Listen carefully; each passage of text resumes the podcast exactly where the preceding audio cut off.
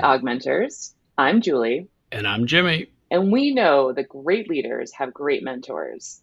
Today, we are joined by Tom Preston, founder of Preston Associates, a global executive coaching firm. Tom really got our brains into high gear with some tried and true, easy steps for you to take to create mental frameworks to help you connect more authentically with others and grow to your potential. The connection piece that Tom brought seems so basic, but it's huge. I'm going to quote Tom here because he tells us in this discussion that the smartest people in the world ask for help. To grow better to your potential, listen to this entire episode and you're going to hear about the power of the Nirvana letter. I'm not talking about a 90s grunge band. No, I'm talking about where do you want to be in your life. And this entire Augmenters episode is based around the principle of resilience and how a strong mentor tree in your life will help you remain powerful throughout your business and personal life. Here comes Tom. Tom Preston, we are so happy to have you here on Augmenters today. How are you doing? I'm good, and thank you very much for having me, Julie. Thank you, Jimmy, to both of you. Tom, you've done so many amazing things in your career. You have lived all over the world. You have worked in all different kinds of industries. And today you are the founder and the president of Preston Associates, which is a global executive coaching firm. And we are so excited to talk to you today for so many reasons. But one is you have this incredible deep expertise in executive coaching. And that is a topic that comes up very often on Augmenters because we talk mm-hmm. a lot about mentoring and how people can be better mentors. But then the topic of coaching often comes up. So I feel like our very first question for you, which I know is a burning question for both Jimmy and I, is can you tell us the difference between mentoring and executive coaching? Sure. I mean, the first thing to say is that they often they often overlap, and I mm-hmm. think that a great mentor should be able to be a great coach, and on occasion, a great coach should be able to be a great mentor. But they are, by definition, actually quite different in the sense that mentors tend to work with professionals to share their experiences so if they've run a factory, for example, they're saying, well, when I ran my factory, this is how I got the maximum number of widgets off that production line. Whereas a coach is not giving the answer to the client. The coach is really exploring with the mm. client what options are available, what choices might work to get what the client wants. But the reality is that, you know, very senior very time poor senior executives actually want a bit of both normally. And that's heresy to say that to HR. They would be absolutely horrified to hear that. But I think there's an element of truth to it. And so in our firm, for example, we have only executive coaches who themselves have been leaders, who themselves have owned P&L, who've managed balance sheets, who've managed teams of people two targets. Because actually, you know, our clients at the level that we work do want a bit of both, but technically they are different. One is to share experiences, the other is to help a client find the answers that they want to find to the questions they have. And Tom, has that changed over time, the difference between coaching and mentoring, or maybe how the executives request assistance? Does it kind of like air more towards coaching and, in mentoring as you run your business? I think they're getting a bit closer in general because, again, coaching wasn't that well understood. When I set up this firm 21 years ago, everyone was like, "Oh, it's a fad. It'll be gone to in two weeks' time." You know, coaching. yeah, yeah. And, really? And, and if you and if you and if you can't do teach, you know that all of that stuff 20 years ago, that was what we heard, right? Today, it's a completely different thing. The smartest people in the world ask for help. They just do. And Tom, say that again. the smartest people in the world ask for help. It's so, Tom, yes. you, you see, Jimmy, you're proving my point. and whether that's asking for help from a coach or whether that's asking for help from a mentor, many executives have both. I love that. I love that. And I think that idea has really shifted, right? Because I think for a long time it was this idea of like you're a self starter, you have to know everything, you have to do everything, you have to push. And I think that idea of having these almost like a committee, right? A group of, we kind of call it a tribe of mentors, like having a group of people who are able to provide that input to an executive that allows them to see themselves from different sides and then potentially, you know, kind of bring it together and feel confident in the way that they move forward. How would you say that in terms of mentoring from the coaching standpoint, do you find that certain clients want more of that like hands-on experience and some want more of that deep reflection maybe that comes from coaching? Yes. Some want more of one or the other and some don't know what they need, right? Mm. So, so sometimes you have to be super flexible because you think that the brief is for one thing. You think it might be more around kind of how do I become a better leader and, engage my people? When the real thing is how do I come to terms with my father's death and the fact that I never got his approbation? Because that is actually what is motivating and driving me, not always in a good way, right? Mm-hmm. But you mm-hmm. don't figure that out until you're deep in a conversation with somebody. And sometimes they can't figure it out for themselves. I mean, whether you are a coach or a mentor, you are a thinking partner, right? And I think the important piece is not only that we are thinking partners, but we're objective thinking partners. You know, if my best friend comes to me and says, I've got this problem, how do you think I should think about it?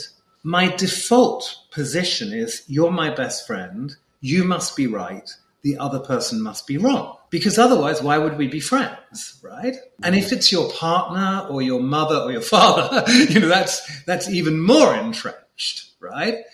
Uh, so the point is that whether you're a mentor or a coach or some kind of combination of those two things, you are a paid thinking partner who is completely objective and who has to have the necessary skills and qualifications to do those things properly. I think one of the issues around both mentoring and coaching is that people go, Well, I can do that, but they're not properly trained. They're not, they haven't thought through what it really means. And those people, frankly, are downright dangerous. Can you tell then when a client has maybe developed poor skills themselves around mentoring or coaching their team and that when you begin to work with them you find that you almost have to like rewire the conversations to to become that like objective you know thinking associate. Always. In in the sense that there are some things that we do really well naturally and there are some things that are default behaviors that we're not even aware that we're doing right? And what we're trying to help our clients do is to be able to be conscious about how they show up as a leader, to have a big menu of things they can do as a leader and a coach to help their people, to help gather people around collective success, to help them build trust, to have courageous conversations together, to make the difficult decisions. And, you know, being monochromatic doesn't work if you only have one way of doing it, it only works part of the time. So the, the point is you have to have that flexibility. You have to develop a suite of frameworks and tools and ways of thinking and ways even of communicating so that you can engage an ever broader church, right? We have more and more diversity, we have more and more need to include different types of people, and they all need different ways often of getting to their souls. So, yeah, I think it's always the, the case, um, Jimmy, that there is always an element of rewiring or at least rethinking how I deliver my default best self. And it just feels like, to your point, Tom, it just gets more and more over time. As you said, there's more and more people coming into the workplace from diverse experiences, but I think people are much more in touch. And Jimmy and I actually were recently just talking about this. People are more in touch and more willing to talk about past experiences, past traumas, past things that have happened to them in a work setting than they have previously. Or at least that's our impression. Would you say that is something that you're seeing more of? I, I think I think that's true because of authenticity. So we know that the way that we are created is in terms of our characteristics and all of our beliefs, our empowering beliefs, our enabling beliefs, and our limiting beliefs are all about our history and the way that we grew up and what happened in our house and what happened at school. Largely, those things are done kind of are created by puberty, right? However, it is absolutely critical that if people are going to talk about those things, that they do so in a, in a psychologically safe environment and that they have complete choice about how much they share. Because what you don't want is you know some somebody taking a big risk on something that they maybe have never told another human being in their lives and they walk out and go I wish I'd never done. So mm. people are more willing to talk about it. It is around that authenticity piece, but it must be done in a good way. I think I would caution anybody to think, oh, let me, you know, rush into my my team now and ask them their deepest, darkest secrets because it's going to bond us and make us better. Well, if you again, if you don't know what you're doing, don't do it. Tom, was there a specific either news story or like time in the last 20 years when you felt like the authenticity switch was flipped? Because you know, I, I know when I was starting my career right around like the Great Recession in the United States, a couple years before that, you know, there was no sharing of this. I was still being regularly just upbraided by my boss, just like for shits and giggles, more or less. He would just come yell at me for making him money. And uh, but now I feel like there's no way that would happen, and instead there would be real like there'd be a whole lot more sharing if I was 24 nowadays. Like, was there something that changed that? You think? Well, I don't think it's a single thing, Jimmy. I think it's the progression of it's an evolution, in fact, of what people need from leaders, what work environments are expected to deliver on, what people want for themselves, and the, the connection that they create with others. For many, many people, it is still true that the workplace is can be a scary place. I mean, let's not think that it's nirvana out there because it definitely isn't.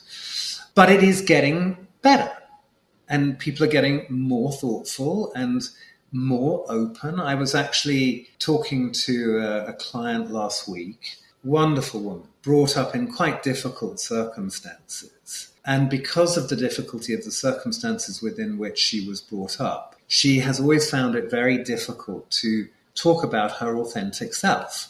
So, one of her sort of protection mechanisms is to hide behind her very carefully curated mask. But it's starting not to work.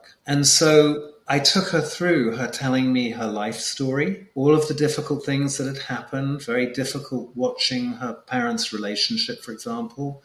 I mean, obviously, from a confidentiality point, I'm not going to go into any great detail. And she just found it so liberating to be able to, in a safe place, talk about these things and talk about how, as a senior, very senior woman, leader, that actually she, she had this absolute epiphany that it was time that she was her full self with her new team. She was moving jobs, and that this was an opportunity for her to take her mask off, throw it on the ground, and say, Hi, this is me. Now, she's not sharing, and you know, I would say some of the gory detail, but she's editing, and to the degree that she is comfortable to share the things that she can share. And it will be the first time in her life. I then, and, and she practiced how she was going to tell these stories and, you know, what bits of the story she wanted to tell and how she was going to mm-hmm. deliver that in a really authentic and, and humble and genuinely warm way. And then I got a call from her chief of staff two days later saying, hey, this thing that you've done with my boss, um, we want to do it as the leadership team, her new leadership oh. team. Can you come in and start team coaching with us, starting with what we call the leadership tree, which is looking at your roots and how your beliefs got formed and what your coping mechanisms might be and your strengths and then what happens when you have all those wonderful strengths but what happens in this team if you overuse them And what are your dreams and your support systems? And so, this wonderful way of talking about yourself, but in a safe way. And we actually get them to draw the tree, and then they present back the tree. And so, for somebody who's never done this, never had the courage to do it, never had the permission to do it, never felt confident enough to do it's a magical moment, you know? Mm. So, it's not a single thing, it's an evolution. And forget not, you know, today also. Leaders are, are leading five different generations at the same time. Yeah. And yeah. just how different those generations are and what they think of as is quote unquote normal. Because what's normal for, you know, one generation is totally abnormal for the other, right? so, so, my husband, saying, okay. yeah, landlines versus TikTok. well, indeed, yes. Versus, you know, um, yeah, SpaceX or whatever. I mean, yeah. Uh, so, so Tom, I, one one reason I love that story is that it was a great example of how uh, exceptional you are at upselling your clients to go from just one leader to then the entire team. So, kudos to you. That, that... I one one thing that you need to know about me, Jimmy, is I've never sold anything in my entire life, but I'm very happy to talk to a willing buyer. Yeah. I am totally stealing that, Tom. Thank you. I, I, th- totally I, think we're going to see through that for you, Julie. We're going to know it's. Tom, oh my gosh, that was such a great story. I have a question that keeps coming into my mind, and it touches on a few things that you've already shared about how, like, if you are out of your depth, flag it, right? And I think as mentors, we are, mentors often nine times out of ten are not executive coaches, have not been trained in asking those kind of questions has not been trained and as you said a lot of the frameworks and the rubrics and ways what would be some language a mentor could use if let's say they're in the workplace i'm just making a stereotypical situation. A much younger employee comes in shares something very vulnerably that doesn't feel like the mentor kind of knows what to do. Like what kind of language would you uh, suggest, even within the workplace or even outside of the workplace, they mm. use to kind of flag that like this you know they're they're turning into dangerous territory and they don't feel comfortable continuing the conversation. I think simply put turn it into a question. Is that something that you would like to talk to somebody about if you would like to talk to somebody about it can i be of any help? Can i help you look at the people who might be able to help you around that topic? I'm flattered that you've come to tell me. Of course i will keep this confidential but i'm probably not the best qualified person to help you but I'd really love to to find you somebody who could be really helpful to you, and that would be my commitment to you.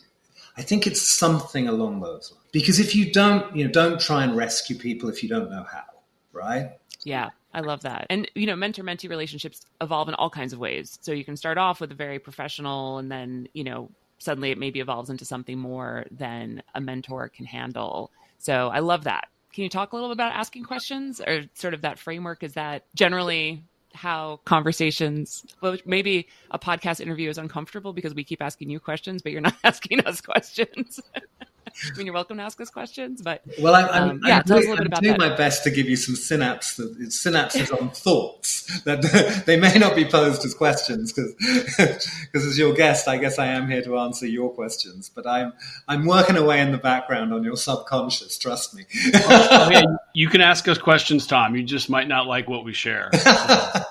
so, questions. Um, I think the art to questions is what are you trying to achieve? I think that we all need to know the what before we start anything. So, am I trying to help you get clarity? Am I just simply supporting you? Am I trying to get help you move to action? What am I doing? That would be one thing. The second thing I would say is that words matter. So, for example, in our organization, we talk a lot about asking people for help because very often people think that when they have to ask somebody for help, that it makes them vulnerable, it makes them uncomfortable, it makes them feel like they should have the answer and that they'll be judged for not having the answer and so forth. And then when we say to people, okay, but how do you feel when somebody comes to you to ask for your help to think something through. So they're not asking to borrow money.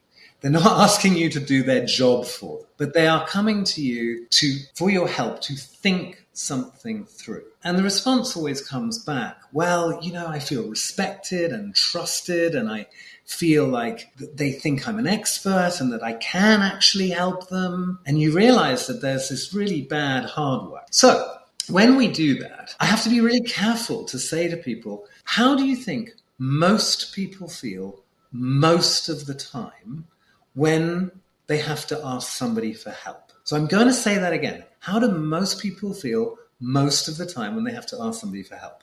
Because if I ask the wrong question, how do people feel when they have to ask for help? I'm going to get the wrong answer, which would be, well, I love asking people for help because that doesn't help me that doesn't help me illustrate the point right? So you have so i think words and structures of questions really do matter because they they get you to where you want to be or they fail to do that. And as a coach you know a coach is a vehicle that takes you from where you are to where you want to be. So the way that we think about and structure questions is absolutely critical. I don't remember my basketball coach in high school asking me many questions. It was more commands. So I was just kind of thinking through how how how does that change? And this might be kind of switching gears and I might be getting off topic, but how does that change for the executive coaching and helping individuals versus when helping teams. Do you adjust your questions in that sense when it's a when it's a broader question rather than somebody or when it's a broader group as opposed to an individual? Because as i said like some coaches don't ask a lot of questions in but are still labeled coaches. And maybe that's not in this executive sense.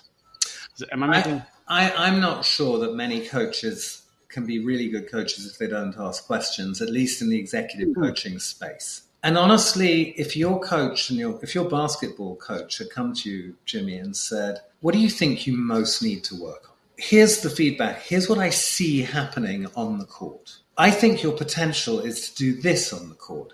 How could we bridge that gap, right? I mean, mm. it's so it, it's a combination. You know, a sports coach is a combination of somebody who's building the confidence, get digging out the potential, and saying, "Don't do that, do this." It's, it's, it is that sort of mixture between coach and mentor. But in terms of how questions are structured between teams and individuals, some are applicable to both and some aren't, right? I mean, this is the art of getting the right question at the right time that creates that aha moment that goes, wow. I mean, I was I was on a call today with somebody from one of the big consulting firms, and she was talking about a, a, sort of you know potential thinking about doing something different with her career and what have you. And, and we got into a conversation around whether she might take a corporate role for example or do a more of a coaching type role. And she just didn't sound like she properly thought this through. And i said to her you know you're nearly 50 years old this is the last quarter of your career at this point if you think now that we're all going to work till about 70, something like that, you know, you've got another 20 years. Don't you think you should be really conscious of what do you want? You know, and I, again, I, I, generally don't quote the Spice Girls, but they did say what you generally. Jimmy actually does all the time. How did you know that? Oh my generally, god! Generally, I don't, but they did say what do you want, what do you really, really, really want, and it's yes. the best question in the world right? Because it's on every level, it's on every plane. What do you want spiritually? What do you want your success to look like? What do you want your legacy to be like? What do you want your daily life to be like? What do you want your relationships to be like? What do you want to be famous for? And what makes a good death? Ooh, wow. Because that's where all of that culminates. So I just said to her, you need to go away and think what you really, really want because you you know, these two things are so far apart. They deliver entirely different lives. They, they deliver entirely different outcomes, different, literally day by day difference. I don't think you're ready to make any decisions until you think, what do you want? It is life's most important question that we can actually answer, right? Why do we exist? Maybe an important question to some people, but there's never going to be an answer. But what do I want? dot dot dot to achieve, feel, others to know, whatever that want might be, we can answer if we soul search enough. Any prompts for soul searching that our listeners can chew on? Okay, this is weird. All right, just we're going into. Our, you're gonna. You're, I mean, it can't be weirder than the Spice Girls. believe me, it can. Great, we're here for it. All right. So when I was training, um, when I was doing my postgraduate program as an executive coach, somebody told me about this amazing magical tool. So the amazing magical tool is called the Nirvana letter. And when you write a Nirvana letter, you put yourself at 20 years, for example, you could choose 10, 20 years in the future. So when I wrote mine, or 25 years, when I wrote mine in 2002, my Nirvana letter was dated 2037. And your Nirvana letter starts with Dear Julie, I am looking at the sunset in my garden, overlooking the beach in the olive grove. So you, you are physically at that point in the future. And you look back to the present day, and the instructions are it's been your perfect life. But you can't use magic. So if you're not born in America, you can't become the president of the USA. You can't, right? You cannot. I don't know whose Nirvana dream that is. well, that, that's a whole different question. as an example, but you can't win the lottery. You can't say, "Oh, and you know, five years ago I won the lottery," and that you know. So it, within, but within reason, you've had your perfect life. And when I wrote my letter, I started to talk about the legacy of the Preston Associates, my firm, and how the young people had taken over. And I talked about this was before either of my parents died. I talked about how I had been there for my mother and for my father during their death. And actually, my mother died in my arms, and it's my greatest achievement in life. Wow. And I talked about how I built buildings in Shanghai and how I had this house in this very sunny place and, you know, just caring about homelessness and how it just shouldn't exist in rich societies, even if all those rich societies are on the edge of bankruptcy, but homelessness shouldn't have to exist and what I'd done about it. Anyway, so this letter I wrote, dated 2037, there I was in my garden at whatever age I, I will be if I make it that far in 2037. And I look back and I laid out all of these things, and every single one of them have come true. And we're not yet in 2037, we're only 2023. So I think that once you decide what you want, once you can access your unconscious mind, because this nirvana, this writing of the nirvana letter, is an exercise in your imagination, which, in other words, is unlocking your subconscious and giving yourself permission to say, I've had my perfect life. Most of us are far too afraid to think about what our perfect life could look like. But if it's just some hokey letter I'm going to write and probably doesn't mean anything, but actually, the impact that it's it's had on me and, and many, many, many other people in terms of identifying what we want, because your brain is this incredible machine. Once you say to it what's important. So when we were born, somebody probably smacked her ass, and, and in the process, we were told breathing is important, right? And we've never had to think about whether or not I should breathe again, right? So once something is important, the brain, once it knows it's important, it subconsciously starts to find ways to make that important thing happen. That's I mean, I, whether that's scientifically true or not, time will tell. But it's certainly experientially true for me. And I do think that this question about what do you really, really, really want, you know, we have to find answers to it because this isn't the dress rehearsal. And I don't think anybody wants to wake up at 87 and go, oh no, I didn't, or I regret, or I wish. Because at that point, there's little we can do about it. Today, we can. I kind of want to take a little time and, and write. I'm, I might need to, you know, duck out of the podcast for a minute. That's uh, what what physical place were you in when you wrote that? Like, how did you make yourself comfortable to unlock your imagination? Actually, actually, I did it in this very room and, with windows. And I just, I'll probably tell you the truth, I probably had a glass of wine. All good. But the, the real the real point is just letting it out of your soul, right? Don't edit yourself. Don't wonder whether you have permission to wish for the best things for you and for others. Don't think, oh, if I if I say that out loud, I'm going to jinx it. It's going to, you know, don't let your superstition just let it come out. If you never want to show your letter to anybody, another living soul, you don't have to. But what you learn from it coming out of your soul, out of your subconscious, about what's really important to you, for me was life changing. And I often go back and I often reread the letter, going, How am I doing? And some of the detail is kind of interesting in the sense that hmm. when I when I wrote the letter, I pictured myself in a garden of a house in the south of France that I'd rented.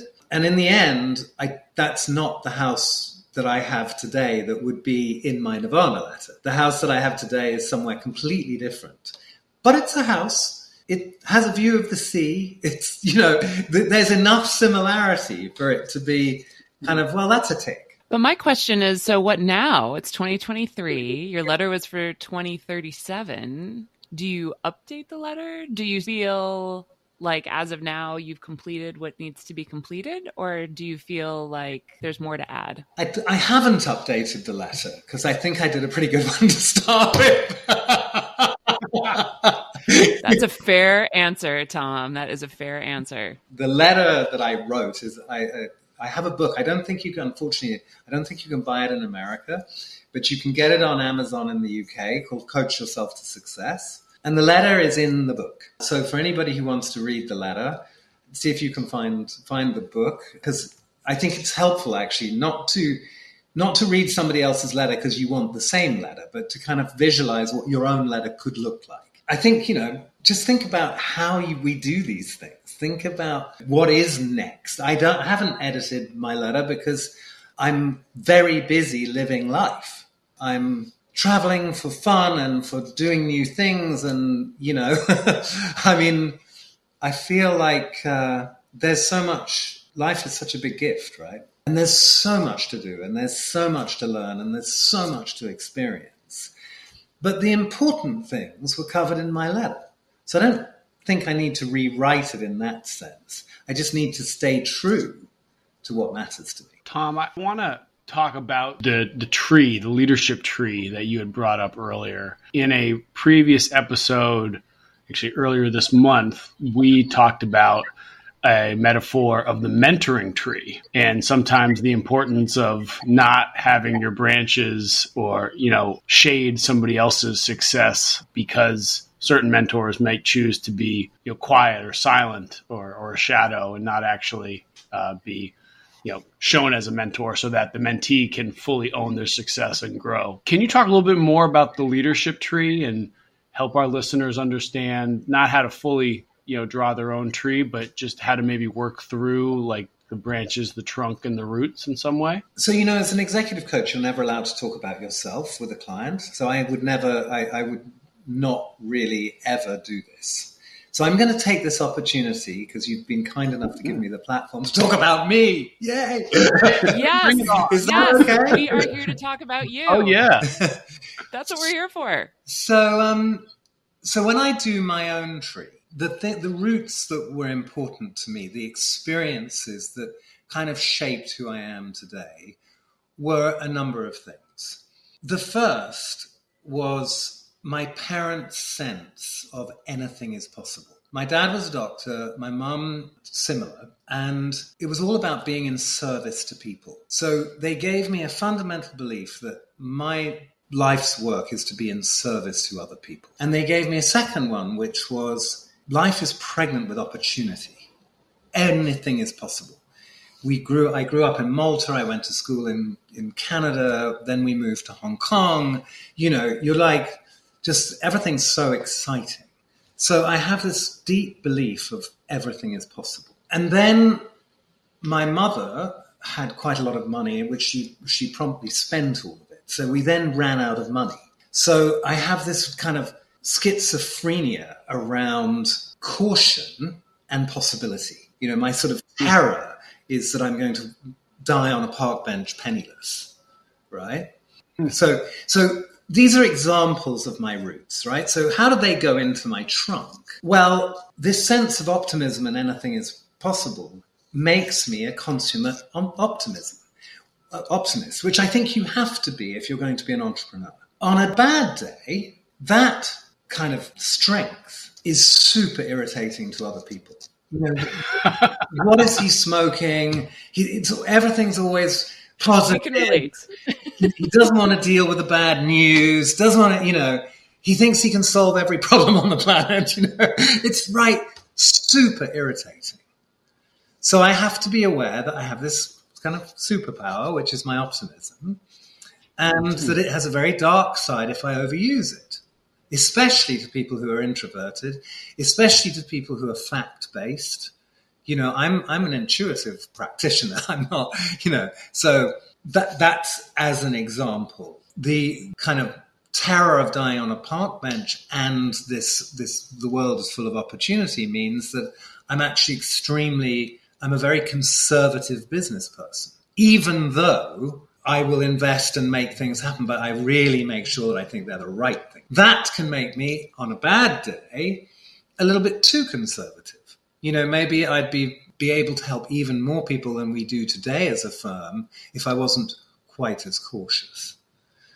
And I think, you know, that the whole thing about the world being full of opportunity because my parents had to go live in different places either because they wanted to or then eventually my father actually had to earn some money you know because we didn't have any. So so you know that's given me a lifelong absolute love of travel right? And so mm. if somebody said here's a job.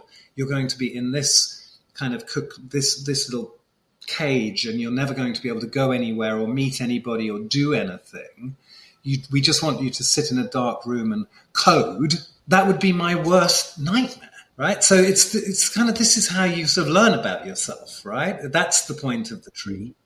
Is, does that answer your question or not really? Yeah. Eh, how does that then go into like is is it a full metaphor? I guess, or it is is it the roots in the trunk? Like, do you get into the tree? Do you get into you know seasons? Like, how productive is that for you and or like clients? Yeah, I mean, well, I think once you once you get into the tree, you're thinking about what are what are the what are the support systems that help me to succeed, and what are my mm-hmm. dreams? What do I really, really, really want? And then you can see how all of that joins together. And you know that that there's nothing wrong, for example, with saying. I want to run a really profitable business. You know, not everything has to be hugs and kisses to everybody. You know, there's a real, there's a reality out right? We're not all businesses have to run successfully, and very often part of being successful is being profitable. So it's perfectly okay to say, you know, one of my dreams is to run a profitable business. It doesn't it doesn't have to always change the world about, you know, and leave the world a better place necessarily. It's helpful if it can do both. Mm-hmm. So yeah, it does. It, it, it is quite holistic. It does join together. Tom, before we get to rapid fire word association, Julie, do you have another question? No, I just want to say, Tom, honestly, this is like these different frameworks are different ways to help others explore who they are and to be able to maybe share authentically who they are. So I think you you shared with us so many great things, and I think what's really going to stick is definitely kind of that language around questions and ways that you can help others share more about themselves, identify if you aren't the right person for that. But I think some of these the Nirvana letter and the tree are just some really, really great ways to get to know yourself better and to get to know others better.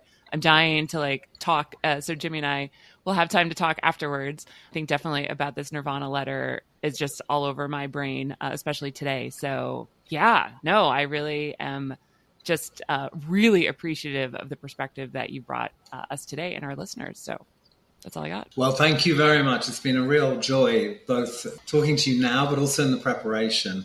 if anybody hasn't met Jimmy and Julie, they're awesome. you get to know them. Ah. and, too kind. Ah. Keep going. Yeah. Today is their birthday. Both of them have the same birthday. Oh, get out of here. That's why it's the best day to write our Nirvana letters. Yay. Happy birthday to both of you. Thank you. Tom, I want to play this quick game with you right before we, we bounce. It's a rapid fire word association for four words. Okay. So when I say the word mentor, what do you think of? Coach. When I say the word mentee, what do you think of? Coachee. Oh, I like. Nice. How about sponsor? Budget. Ooh, we've never heard that one before, Tom. Yeah, I like that. Love that. And and then lastly, the word coach.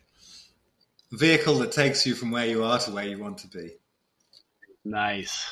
Now, just for me and for fun, this is not standard, but in your specialist areas, when you talk about family business coaching, is that really just another way to say resilience and crisis coaching? Because it's just constantly in crisis and people need more resilience? Absolutely not. Damn it, Tom, you, you didn't get. You, I just wanted to make a bad joke. Absolutely not. Because you know what? What a lot of people don't understand is the burden of wealth. For anybody who doesn't have money, it's the panacea to all ills. To those who have a lot of it, it comes with a huge amount of responsibility. So, sorry, Jimmy, I can't even make a joke out of it. sorry. That's a great answer. Huh. Tom, this has been great. Thank you so much.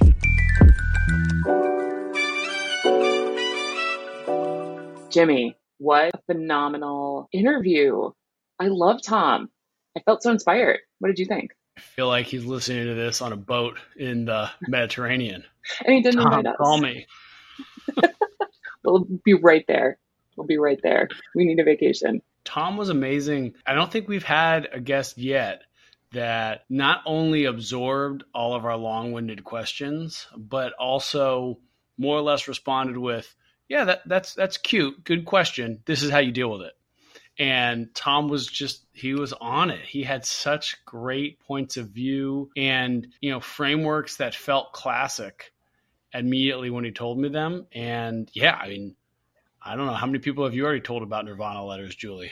I don't know how many I've already written. I actually, uh, yeah, I just keep, you know, writing them, just getting back to my 90s roots. But the, yeah, I mean, Tom's a Dave real Grohl deal. is like for a, literally leave me alone, lady. I mean, hashtag Gen X, definitely, yes, born, born of the era. No, Tom is a real deal. I mean, Tom is definitely the real deal. Like, he, and I feel so lucky. I feel like our listeners are so lucky that we got a lot of really uh, valuable information that I'm sure he shares with a lot of his clients that are quite substantially a part of, you know, well, anyways, that they're paying a lot. So we got a lot of great frameworks that our listeners can take and be able to use. And I think going to the first first thing we were talking about, how Tom helps others connect more authentically with each other, is that the idea that the smartest people in the world ask for help. And he actually knows some of the smartest people in the world and coaches some of the smartest people in the world. And they all And ask Tom for help. is one of the smartest people in the world. It's so hard to ask for help. I find it very hard. I find it hard to ask for help because I feel so much context needs to be provided for a useful answer. And then I get to be thinking, oh, well, it's so hard to provide context. And I think, like most people, you got to realize like your stuff isn't that difficult. You just need to take a moment and a deep breath and say, okay, I have this very basic question. Whoever you're asking it isn't going to do it for you. So you still need to do the work, but you can still say, hey, I need a little bit of direction or some support. And I think that's that's the key piece. You're not asking for help and being like, "Will you do it for me?" You're asking for help and I don't know what to do. And the humility, which we talk a lot about, is like, I don't actually know all the answers, which is so much of why mentoring is so important that you can ask people to be able to support you and help you. And they're going to share something with you that you wouldn't have even thought of. So the fact that he sees these top CEOs and the ones that are really successful are not the ones who know that they know everything. They know that they have to ask people for help. So simple, but yet so challenging. And when you ask one for help and they reply, they're all almost automatically emotionally invested in you succeeding in what they just asked you about. So you have made that person a mentor because they are now emotionally invested in your success.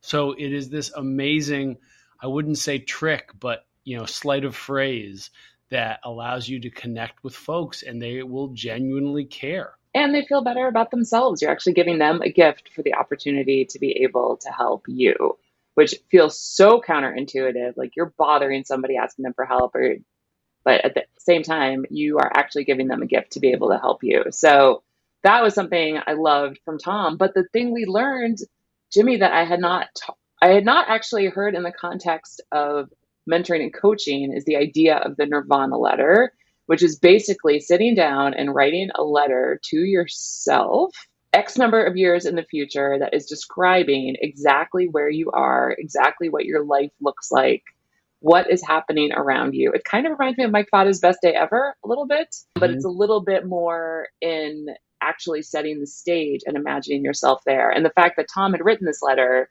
has all of those sort of characteristics there and is able to just appreciate that he has kind of gotten to this point, is able to um, have seen how his success has come to fruition.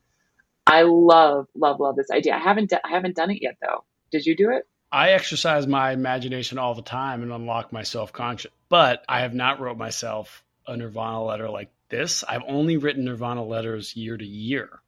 So this full mm. future is a very different way to go about it for me. But unlocking the self conscious, I feel, is just such a wonderful term. Not because this is science fiction, but you mentioned Mike Fada's best day ever. This reminded me immediately of LeBron James, you know, the king yes. of uh, uh, basketball at the time.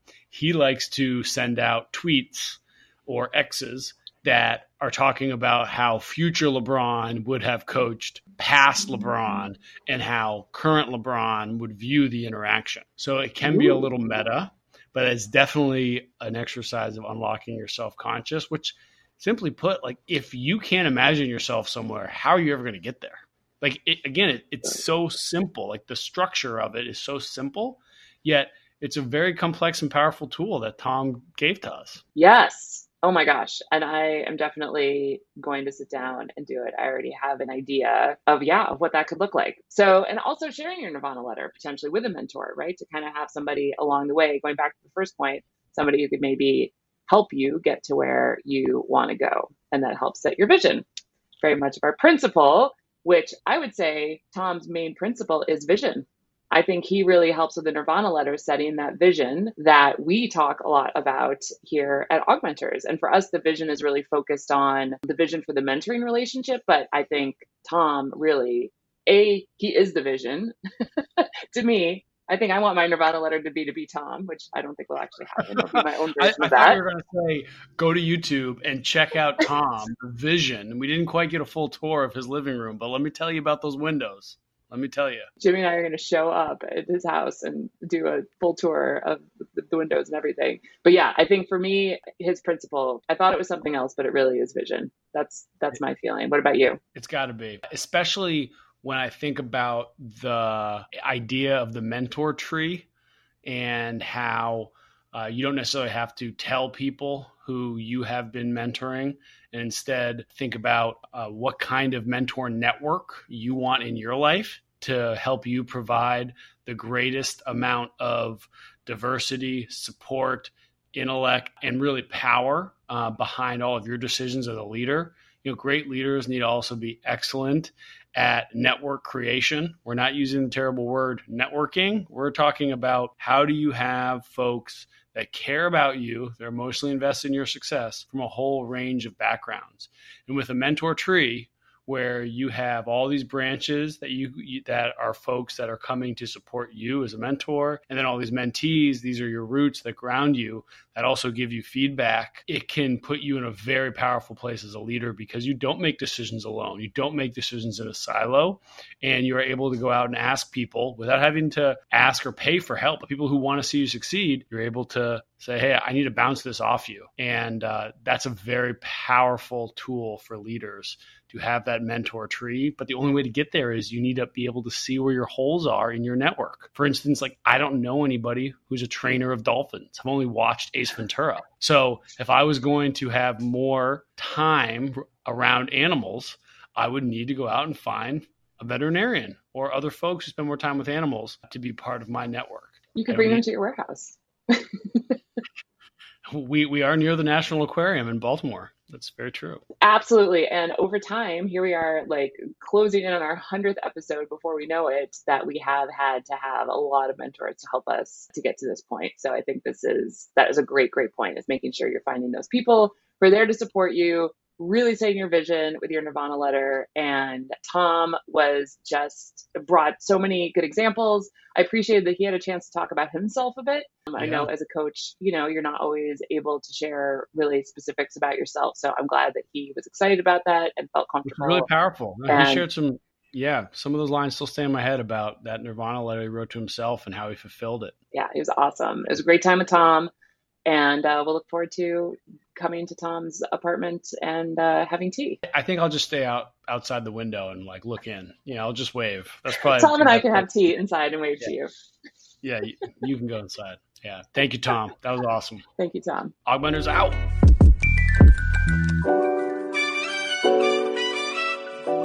Wow, you've made it this far, and we thank you. Hopefully, you enjoyed our episode and discovered new ways to bring more authentic connection into your mentoring relationships. Want to tell them more, Jimmy? Be an augmenter with us. Visit our website for the best interactive mentoring content at augmenters.us. Share our podcast with someone you care about. Like and subscribe. And yes, really, you following our show and writing a review, it's a big deal. Your actions provide us with the resources to continue our undefeated, unencumbered, prize winning productions. We welcome questions and suggestions via email hi at augmenters.us or on social with our handle at augmentershq. We are most active and available on LinkedIn and YouTube. Shout out and earnest thank you to our intrepid producer, Erlin Cato. We appreciate you. Augmenters out. See ya.